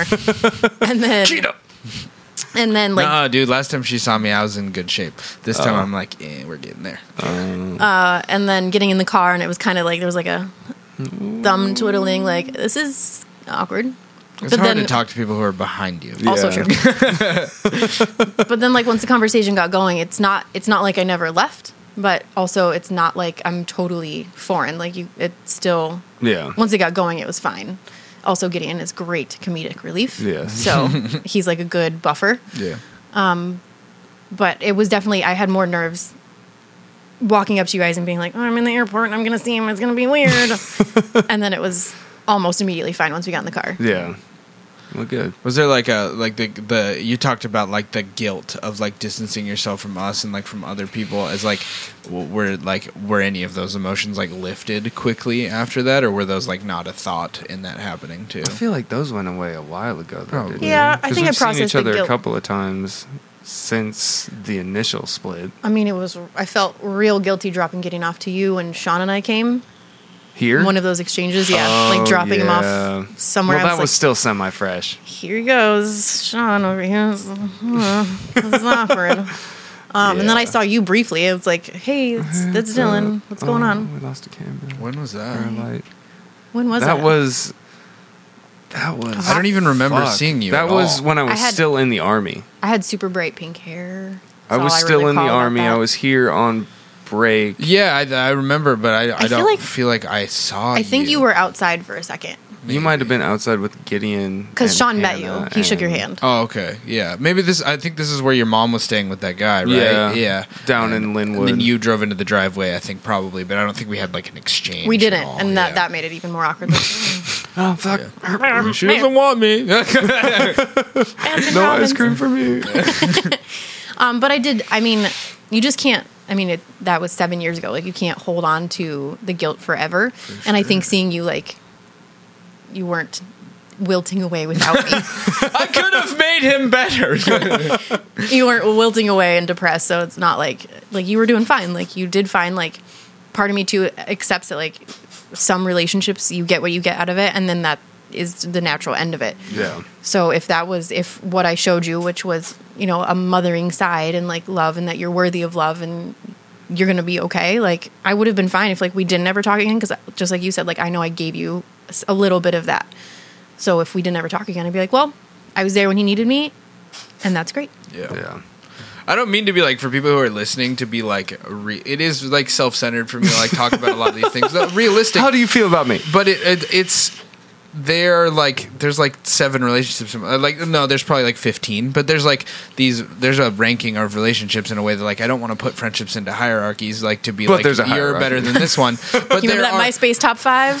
some people got lucky enough to meet me when i was super fucked like you know like when i was at my lowest and so those people t- typically have like the biggest effect on Yeah. so like it is like it's it's it's it's a huge it's a very like it's so fucking cool to be able to like be f- friends again. To be able to like squad up and drive around in the car. Like when we were fucking just driving in traffic yesterday and you're like i feel so bad for driving in traffic. I was like i'm sitting in a car with one of my best friends on the planet who i haven't seen for seven years. Like this is incredible. Like, it's so much fun. Like i love you so much and to be able to like be sharing that love and with words instead of me message. fucking tracking your Instagram. it's it's fucking cool. Like I I want I, I feel like um my personality is is huge. I, I'm very loud. Like I have like I have big. I- I'm a big. I take up a lot of space in a fucking room, and so to like people who are okay with it, like fully, and who are like, "Yeah, you fucking go," is You cool. do Because you. I even annoy this fucking guy all the time. Look at Um, him. Yeah, yeah, mhm, yeah. I know. I say it, and it still hurts my feelings when he knocks. Like, I know. I'm processing these feelings. It can't be helped. I'm sorry. It's just who I am. I Well, get I'm- annoyed with everyone. Well, it's okay. I mean, I feel like both of you, like, you don't know all the details that he does because I did a lot more drugs with him. But yeah, we did drugs. we did drugs. Uh, but I feel like both of you know me from who I was three people ago because I feel like Yeah. you're always changing. You're always becoming a different person, and to be able to connect with people and still be involved and like be friends or essentially still squad Squad, Uh, squad, squad. with people that have known you throughout so many different stages. Like we were children, Yeah. and we, raised a a child, children. and then we had this child. We Yeah. had that child before we had that child. Yeah. So you're number one. I'm an adult now. I think I, I was post Gideon. You had like, were pre-Gideon. didn't take me on until after Gideon. That's like, true. You started hanging around the apartment though, because Yeah, but that was like that was so I got slightly in during babysitting because you were like, this is one of the kids I babysit, but like I don't actually babysit him. He kind of hangs out with me while I Yeah. babysit the other mm. ones, and so I got to hang out a little bit. But like really, it happened a while Post after Gideon. Gideon. was probably almost one. About he might have been one years old, um, one year old when I started hanging out because I remember I came over and like the one of the first nights me and Aaron started hanging out again, we watched Archer, the TV show that I'm obsessed with now. But like I wasn't a fan then. And then we played Borderlands all night one night, and like uh, we the goddamn video games. yeah, and then like I, I started to hang out over there every few weekends, and like my family was And then he just didn't leave. and there he was. yeah, and then shit was well, it was like it was so weird because it was literally on a timeline of things imploded at my house the very next second like I was with you guys. Mm-hmm. Like Yeah. there was no nothing, there was no debating, there was no thought process of what's going to happen. You guys were like I'm taking care of you with my money, with my time, with my love, with everything. You guys were fucking children and you took like an almost adult to take care of. I was like 16 years old and you guys were like 20 20 something? 22? I th- you were definitely like 22, I think maybe 22 ish. But like, yeah, you guys were like, uh, that's three quarters my age. I'll just take him. I got this. you guys got the shittiest rescue dog in the fucking pound, and you guys are just like, let's make him cool, I guess. and then you put me through thousands of dollars worth of fucking obedience training, and now I'm kind of okay. God damn it. But it's paid off because now I got a place to live. So, I mean, Look at how that worked out. dope. He pays me. You're fine. Even if he was like, bro, I can't pay, I'd be like, just stay because I love you. Don't Be leave around me. me. Yeah, he's gonna be like, Dylan, I'm looking for a new place. I'm like, why? but don't. I could put marble uh, down there or something. do you want like, uh, you want to not pay for Wi-Fi? Uh, that's I'll do that if you want. Oh, Do you want the premium Netflix? I have the premium Netflix. I got that 4K. Even though they jumped the price up to like 16 bucks a month now. Yeah. Fuckers. Um, so what do you think is like the cornerstone of not being a dick to each other? Like, how do you think we got there?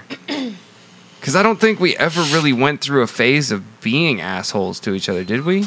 I don't. Did we have so. assholey exchanges? Well, I mean, I yelled at you. The shitter Well, the yeah, but that was because I was being a fucking dick. But um, that was like a tough love thing. Like, hey, your kid needs you, or not at all. Right. So I had that conversation with your mother too. yeah, Um, I think no, we didn't really. We weren't dicks to each other. I think kind of like I said earlier in the car when we hashed out yeah, most of the shit we're gonna talk about.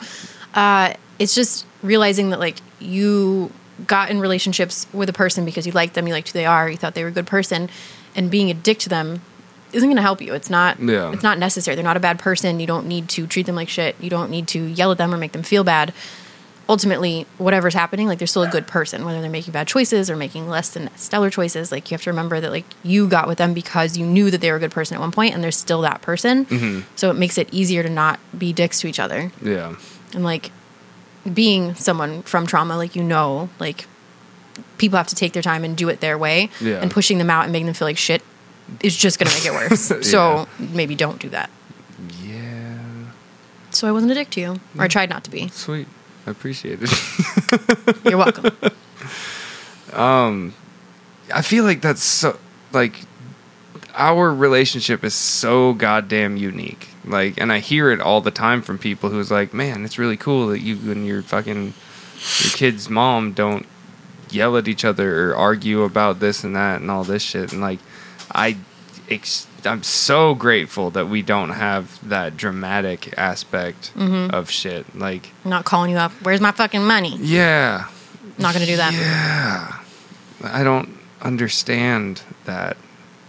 But I guess maybe that stems from people not being able to do their share or they're too busy like being a shithead to not do that part, I you guys, guess. are, you guys are focused on building yourselves. So it's like Yeah. if you've built yourself to a certain extent, you realize like all the things that you do are derived from yourself, not from how others are doing things. Mm-hmm. Yeah. Like, every action that you have is based on who you are, not based on what other person's doing. Like Yeah. you, mm-hmm. you can be introspective to a point. Like people who go through trauma are forced to learn these things. Like Yeah. you go through really fucked up stuff and you learn a lot of things from them and they suck don't be happy that they happened but like in a way they taught you things that other people don't get to learn mm-hmm. Very and so you guys had to learn like that the emotions that you have you're you're in charge of them you're the one that gets to deal with them and so the more that you throw out the bad ones the more that you are just bad throwing mm-hmm. out the bad ones like Yeah. like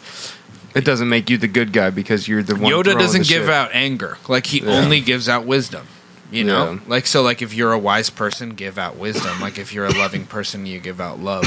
If you're a hateful person, like or if you're angry at yourself, you're going to give anger to other people. But if you figure out like that happy medium of like how you feel about yourself, you realize that's how you treat other people. And we all falter. There's all mm-hmm. there's always times where you're just frustrated and you you're yelling before you your brain gets to process the things that you're going And then through. you're like, oh fuck, why am I yelling? I could have wrote a letter, but I decided to start yelling, and then there's things like, th- and and then there's that those people have to deal with that emotion uh, on top of the message, Yeah. and so then everything gets convoluted. But instead, you guys like have gotten to the point where you're uh, able to process each other's thought process on yourself, like you're within your own self and then when you give it to other people it's clearer it's more concise it's more filled with love it's more filled with the fact that you have years and years of experience of love with each other um, like both intimate and friendly and like there's a child ba- backing the thing and there's like there's there's thousands of hours of laughter and there's there's so many things that were a part of these relationships that like you you can like if you even just think about like 15 minutes of those things, it makes all the anger that you have a lot less. Yeah. Because those things like laughter and anger are like they're very different, but like they happen together a lot, and they they like they're when you can like process them through the eyes of the other, it becomes a lot more like realistic, like the way that you see things. And the way that you see that you're just poisoning your own drink when you're poisoning someone else's drink Yeah. Mhm. because you still have to process those thoughts. Like when I say stupid shit on the podcast, I think about it after, and I'm like, "Fuck." Why does it like so many times? Why did I talk about myself the whole fucking time on the Christina podcast? So what do you think about me? You? No, I'm just I'm being you. I think you're pretty fucking swell. Oh, thanks. I was telling Christina yesterday, and then you got uncomfortable, and you're like, "I gotta go to the vape shop." But uh, I was like, well, I had to go to the vape I know, shop because I was was out of fucking shoes. but uh, I have shit to do. I have a life. he's so himself. I'm We get it, Aaron. You're an individual. fully myself. Yeah, I mean, it's it's different because like the way that like I've always felt more comfortable talking intimately with females. Like it just Oh, yeah. like being more open. I'm pretty, I'm pretty good at it with guys, but uh, it's it's easier to talk like staring into his eyes and telling him how much I love him will make him really uncomfortable. Me, I'll be like, oh, I don't give a shit because I just choke down dicks and I don't care. But uh, But that's more so because I just have a problem accepting love Yeah. in general. Yeah, but I think mm-hmm. like there's there's times and I've seen growth through it, and it's like so I choose to show you my love in forms of action and and and time around you. Whereas Yeah. like with her, she's like in her head. I'll push it through her head. You're really emotional. Like you, Yeah. you're like a very very like empathic type person like it it's all like vibe matters a lot. The way you say things matter a lot. Um and so like the dealing with the waters with you is a lot different and I have to do it a lot slower than with her. I could just look at her and tell her and she'll process it and she'll go like oh but like really inside she's like oh that was like a, a, an- an- that was a, real meaningful thing, Yeah. yeah. With you, I just like do it in the ways that I'm like, hey, like I love you. I want you to nap less. Like not because I want you to be less tired, because or like because I want you to be more tired, but because I like I know how much you care about the things that you could be doing while you're doing that. And then like it's like taking you snowboarding because I know you'll fucking love it. And then uh like telling you like, hey, dinner's done without even asking you, and just like doing those kind of things and like just being around um, in a way that like a lot of your other friends like not I'm not talking about anyone in particular but a lot of your friends take from you Yeah. and I don't take from you much at all. I don't try to. I mean, I take the microphone from you, like I talk over you constantly, but I don't. I don't. I try my best to like. I've take. I've get gotten enough from you two, and so and now I'm at a point of abundance, and so I just try to give as much as I can. So even when you guys start to give, I go like, I can give more. Got a whole bag of love. Come at me, Right. motherfucker. I got a whole garage full of shit, and I'm just gonna throw it at you. Oh, yeah. god damn it. Yeah. Do you have anything else you want to touch on? Yeah. One second. You guys can bullshit for a second. What, did you, Okay. what did you? Oh, you want to? Oh, is Gideon gonna tell his joke? I need you to tell a joke on this. Oh dear. Oh goodness. Can you come tell it on the podcast, please? Come on. Pretty please? So Dylan's trying to get no our here. Come on. 11 year old kid to come and try and Gideon tell this Paul, hilarious one. joke. Oh, and the mom voice is coming out to get this joke going. Yeah, he's like trying You can eat your cupcake if you tell the joke. Oh, Oh, you said cupcake. He's like, bribery. Come on, dude. It's, there's no one here. You're just talking near that thing. You're just gonna retell us the joke. Come here, I'll help you. You're fine. Come here. See, there's nobody in here. sit It's right here. just us. You, can You put want the help? headphones on too if you want, so you can hear your voice. Welcome to Radio Land. You got to talk into the microphone so you can hear it. You see how I am? Like this? You gotta talk like close. this.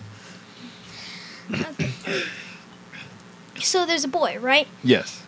And he goes out to, well, goes out to eat his breakfast, right? hmm Yes. And he goes out, and there's no breakfast on the table, and he's like, "Mom, uh, where's the breakfast?" And she's like, "Well, did you do your chores?" And the boy's like, "No." And the mo- mother's like, "So if you do your chores, you get your breakfast." The boy goes outside, and he walks by the pig, so and he's mad, so he kicks the pig. And he goes by the chicken, so he's mad, so he kicks the chicken. And he goes over to milk the cow, so so he's mad, and he's mad, so he kicks the cow. hmm And then the mother's watching him this whole time. And when the kid goes inside, they're there on the breakfast the table is a dry bowl of cereal. And he's like, "Mom, what's this?" And she was like, "Well, I saw you kick the pig, so no bacon. I saw you kick the chicken, so no eggs, and I saw you kick the cow, so milk, so no milk." And the the boy's eating his his dry cereal, mad, and then the dad comes in the room, and he, the cat's in his way, so he kicks the cat. And the boy's like, "Mom, do you want to break the news to Dad, or shall I?" I would like to clarify he has no idea why that is funny. Oh, goodness gracious. Parenting job, award. buddy. This has been Best Number one. Ask Why, episode 16. Yep. Uh, we love you, Christina. Thank you for coming on. Thank you. Love you guys. It's been so fun, and uh, we'll see you guys next week. Thanks. Bye. Thanks again for listening to today's episode of the Best Friends Ask Why podcast. If you like what you heard today, we'd really appreciate it if you could go on whatever service you use to listen or watch the podcast and leave us a review. Five star reviews are what helps spread the word and build a community around our podcast. If you have any cool guest ideas, questions, or just want to reach out, hit us up on our social media at BFAY. That's B F A W H Y. One last time, thank you very much, and we look forward to hearing.